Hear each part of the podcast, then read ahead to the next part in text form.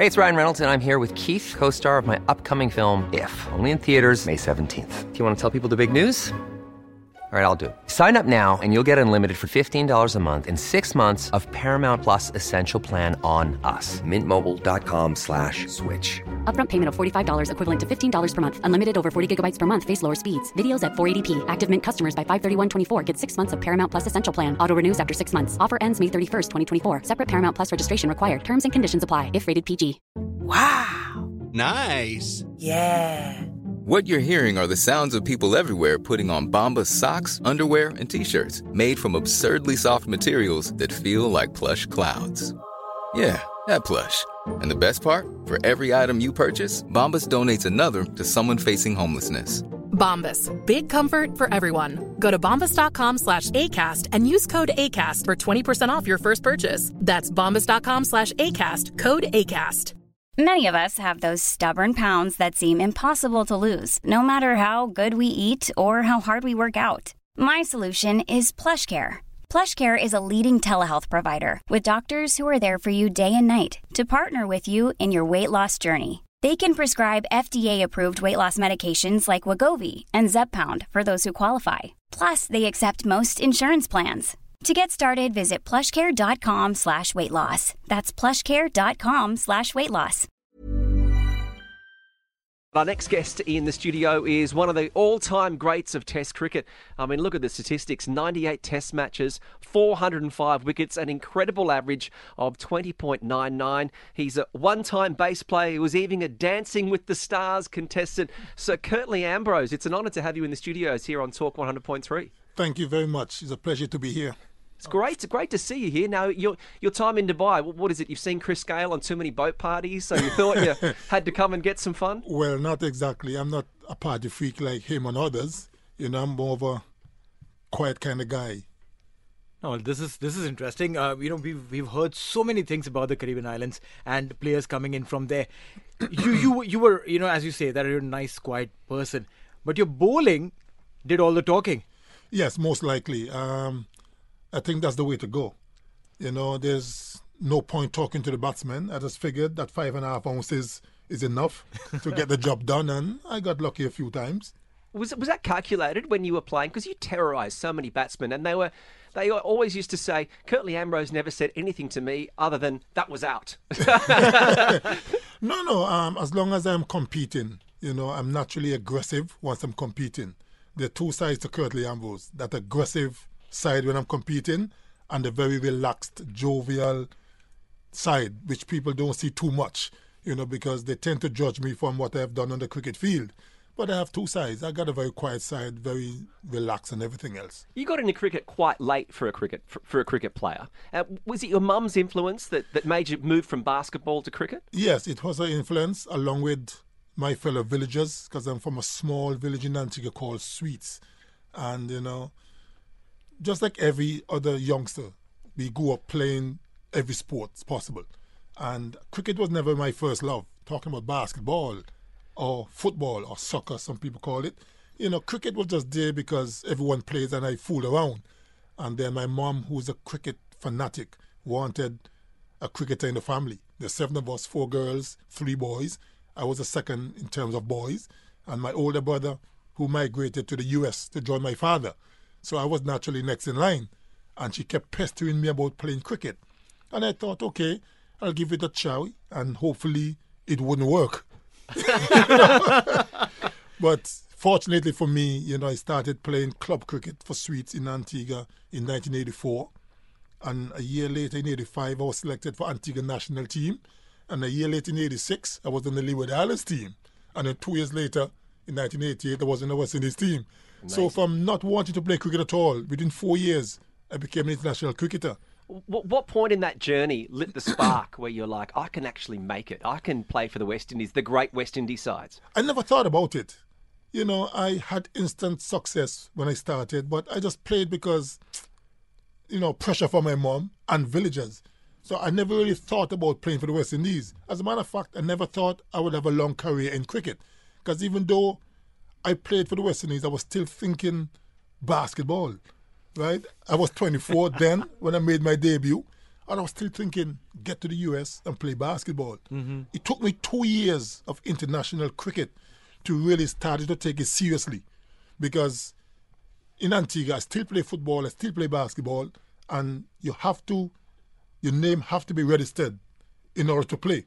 And the guys from the village decided, you know what, you're international cricketer, stop with this football and basketball thing and focus on cricket. Yeah, because I mean, Viv, Viv Richards played cricket, uh, played soccer quite high level as Yes, well, didn't he? So did Richie Richardson. They both represented Antigua national team, so they were footballers as well. Mm-hmm. You know, so it took me two years of international cricket to realize, you know, you know what, all these people can't be wrong. True. As a matter of fact, I tell us something else. When I was selected for West Indies team to play my first ODI against Pakistan in Jamaica, the night before we traveled to Jamaica, I was playing basketball. And everyone was like, everyone was like, "Are you crazy? You're traveling tomorrow?" I was like, "So," you know. so I realized everyone can't be wrong. So I just stop playing football and basketball and just focus on cricket. You, know, you talk about focusing on cricket. You know, your your bowling action, that whip of the wrist at the moment that you release gets that extra uh, piece of uh, cherry to move on. Uh, I- I've heard these stories and tell us how correct is this that your bowling action as a eight nine year old was perfect as compared to most of the kids that learn cricket. Yeah, it was very natural for me. I play a lot of tennis ball cricket, you know, in the parks and stuff. Just and I, when I was like seven, eight, nine years old, I could bowl properly. Right. Where other guys who were much older couldn't. I'm sure. I mean, So- it's it's a difficult uh, task, isn't yeah, it? so it was for me. It was natural, and once I started to play proper cricket, you know, I just worked at it. But it was natural from a very early age, so I didn't have to work as hard as some people. Right. No, you know, many a times uh, kids who, these days who go to coaching academies and coaches work on them for hours and hours at end. Is there a calling that one says that listen, you are either called or or probably born to become a batter or a bowler uh, or a wicketkeeper for that matter, like in your case? I no, I wouldn't say that. You know, some of us were fortunate enough to be more of a natural, and we work on our game to get better. But you can you can teach, you can coach a kid from an early age to be a batsman or a bowler. But um, because natural talent can only take you so far. Right. Yeah. You have to put in the work as well. So all the great players you've seen playing presently and from the past, as natural and as gifted as they are, they had to put in the work as well. True. So it, it can be done. You can be coached What- if, what- if you're willing to be coached. Well, why is it when you were coaching? Because you're as a right-handed bowler, you're a left-handed batsman. Well, uh, I guess, I, I- I guess I'm ambidextrous. You know? Too many talents. Too many talents. You know, as, as an Australian, I'm very fortunate that I was a child of 1990s cricket in Australia when you were sometimes more popular than the Australian side, the way you used to come. And uh, there was a famous uh, one day international back in 1992. I remember being at this game. Uh, it was the, the first final at the SCG, Australia versus the West Indies. And uh, uh, this is what happened as it was uh, on the commentary. I think what uh, he might have asked for is the sweatband off Curtly's uh, right hand. Now, umpire Prue has um, a difficult task here. He has to convince Curtly Ambrose, who's six foot eight, that he's to take off the sweatband on his right wrist before he bowls to Dean Jones. that could generate an extra yard or two from Curtly, I would think. Very, very swift delivery. Goes in the air, he's got five, Simmons will catch it. Yes, a great performance by the big man. an, an incredible match, and, and, and it's something that you've probably been asked about, and you will always be asked about in your career, where Dean Jones asked you to take off your, your white wristbands. What are your memories when you hear that? Well, I've been hearing this so much, it seems like yesterday. you know, sometimes when I, am asked about it, I, I like to ask a question. After 12 and a half years of international cricket, is that the only thing you can remember I've done? you know, but it was a strange request from Dean Jones. I couldn't understand why, because everyone knows I've always worn wristbands when I'm playing. And from what I understood after, is that he, he was trying to throw me off my game. But he doesn't know me that well. Once you rattle me, it's not a good thing to do. Because even later on in that innings, there was a, a ball you bowled to Ian Healy. Was it your first ever slower ball? It swung about four ways. It probably was because a slower delivery isn't something that I've practiced. It's not a part of my arsenal, really. Yeah. But it just came to me that, you know, maybe if I tried a slower one, you know, I could really bamboozle Ian Healy, you know, who was batting at the time. And I tried it. And it worked perfectly. and, and, and if you see the way they will play, you can see how animated I was. Yeah. I, I never expected it to work that well because that's something that I've done before. And that was a special moment. I really, really enjoyed it. No, incredible. I mean, we we watch it and we watch it on loop whenever we watch that delivery. Now, modern day cricketers, you know, they've become more of friends on field as well. Right, that that fast bowlers' aggression has kind of gone a little missing because maybe call it the franchise leagues curse that you know uh, the, the best of the bowlers of Australia and the West Indies are chilling with the best of the batters in India uh, because they're playing for the fran- uh, same franchise. Uh, does it take the venom out of fast bowling if that aggression is missing? It certainly does. And I believe another thing as well, the rules have changed so much. I believe cricket has gotten a bit softer Mm-hmm. because I've always believed that there's no better sight than a great fast bowler versus a great batsman. I agree. You know, so too many rules have, been brought into cricket and it's predominantly a batsman's game and it takes away the fun. And I'm not a I'm not a huge fan of this at all because, for instance, as a fast bowler and you bowl a short a bouncer, Yeah. and the batsman smacked you out of the park, you want to be able to retaliate straight away. True. You want to prove to me if you can do it again. Nowadays, you bowl one, next thing, yeah, one for the over. One for the over. So you got to think: should I bowl a second one or should I wait? So right away, the contest is over. That's right. To me, to me, it, it doesn't make sense. It takes away that that ex- eh, enjoyment, the excitement. Spectators like to see enjoyment, bat versus ball. True. And today, sadly, is ninety percent favors in the batsman. Well, what changes would you make to the game in favour of the bowler? Well, I think that a bowler should be allowed to bowl a, a few short deliveries, especially if a batsman can handle it, first of all, because if you keep pulling me out of the park, I, I mean, you know, it's a, it's a, it's a contest. Convince me you can do it consistently. Or if you're a batsman who doesn't handle a short ball well, it's up to me as a bowler to get you out. It's part of my arsenal, my weapon to get you out because you're uncomfortable. But when I bowl one bounce and one for the over, right where the contest is over, Yeah. I mean, it's, it's too many rules and regulations. Most of the things in cricket now is against the bowlers. For instance, those wides. You drift half an inch down the leg side to call a wide. Oh, come on. So what do you want a bowler to do? Bowl in the middle of the bat? Well, I agree because as a, as a fan, people want to watch sixes, but they also want to watch fast bowling. Of course. You know, and you overstep the mark, you bowl a no ball, you get a free hit. Oh, come on. What the bowler supposed to do? I, I reckon soon from now, Mm-hmm. you might just put a bowling machine and you, and, and you, and you set it there and let the bowling machine do. I mean, it's too many rules are against the bowlers. So there's not a real, real contest. When you go back in the 70s and 80s, Mm-hmm. I mean, real fast bowling versus real batsmen, that was a sight. Sadly, all that is missing. You, you speak about contests. Which contest did you like in your personal time when you were bowling that batter who could actually go and smack you on your short balls? Well- not, not too many, but still. Well, I've had the privilege of playing against some great batsmen in my time. Um, I my job was simply to dispose of batsmen. you know, so I, I'm ne- I'm never that friendly when I'm when I'm competing. Nice. At the end of the day, it's play or after the game, we can have a talk. I won't say have a drink because I don't drink. So um, after the game, yes, you know, we'll have a talk and we can have a laugh. But once that bell rings and I step onto that park, it's not a friendly business. Nice. No, but then uh, I'm, I'm sure that you know there was some bat, uh, batsmen that you, as a bowler, don't want to see the face of. You either want to rattle them off, send them uh, back to the hut, or you know that they will probably take you for runs. Well, the thing, the thing about it is that you have days when you struggle to Mm. get these great players out. Makes you wonder, your sleepless nights, how, Yeah. how you going to get them out? And then the other days when those same players, they get them out quite cheaply. So you have to give and take. There are quite a few guys that I have a lot of respect for.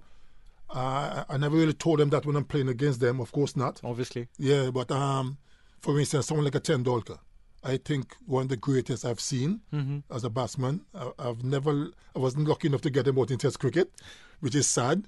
But um, he was one of the guys I have a lot of respect for. Ricky Ponting, Right. I think, was a fantastic cricketer as well. Have a lot of respect for him. He will take you on. He got all the shots. Yep. And if you're not on your game, he could make you look very ordinary. True.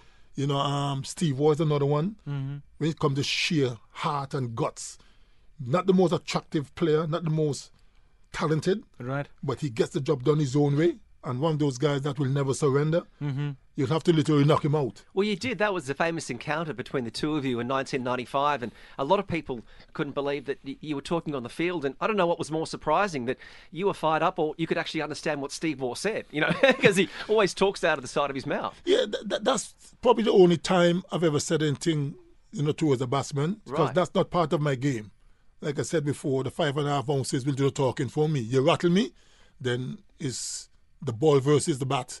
Um, Steve Waugh, I remember that it was a tricky pitch to bat on in Trinidad, you know, and he was really struggling, kept missing a lot, and he scored 60 of that first innings, which was He still says it's almost his best innings, even though it was a, 68. It was a tremendous innings on a surface like that. Mhm. On a normal day, it could have easily been 100. Yeah. So he batted well, and he probably got a little frustrated, and then he cursed at me.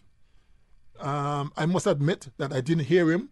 One of my teammates told me I was just walking back. He he said the F word, you know, like F off or whatever. I didn't hear him, and I let it slide because sometimes in the heat of battle you say things. So I just say, you know, it's okay, it's all right. And then we went in for the break, and after I came back out, I bowled him a couple of deliveries, and he kept missing, and then something snapped in me. So I asked him, "Did you swear at me?" And he didn't say yes. He didn't say no. He just simply said, "I can say whatever whatever I want to say," and that to me was like a yes. and that's when I snapped and let him know in no uncertain terms that I will knock you out right here and now. I have no career left in cricket. If they ban me, I don't really care. But one thing I know, you won't play again either. But I didn't say it that calmly. And Richie Richardson, that's the famous scene of him physically dragging you away from that encounter. Yes, I was highly annoyed with him because we've had our battles over the years. He scored a lot of runs against me. I've gotten him out as well, and there was never any words exchanged. And for him to said that, I thought it was a little bit disrespectful, hmm. and I didn't like it. But the good thing about it, we never lost res- respect for each other.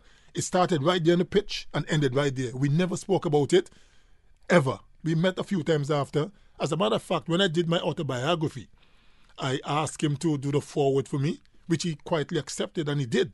So there's no animosity between us. He just started there in a day within a minute or whatever. So that was it.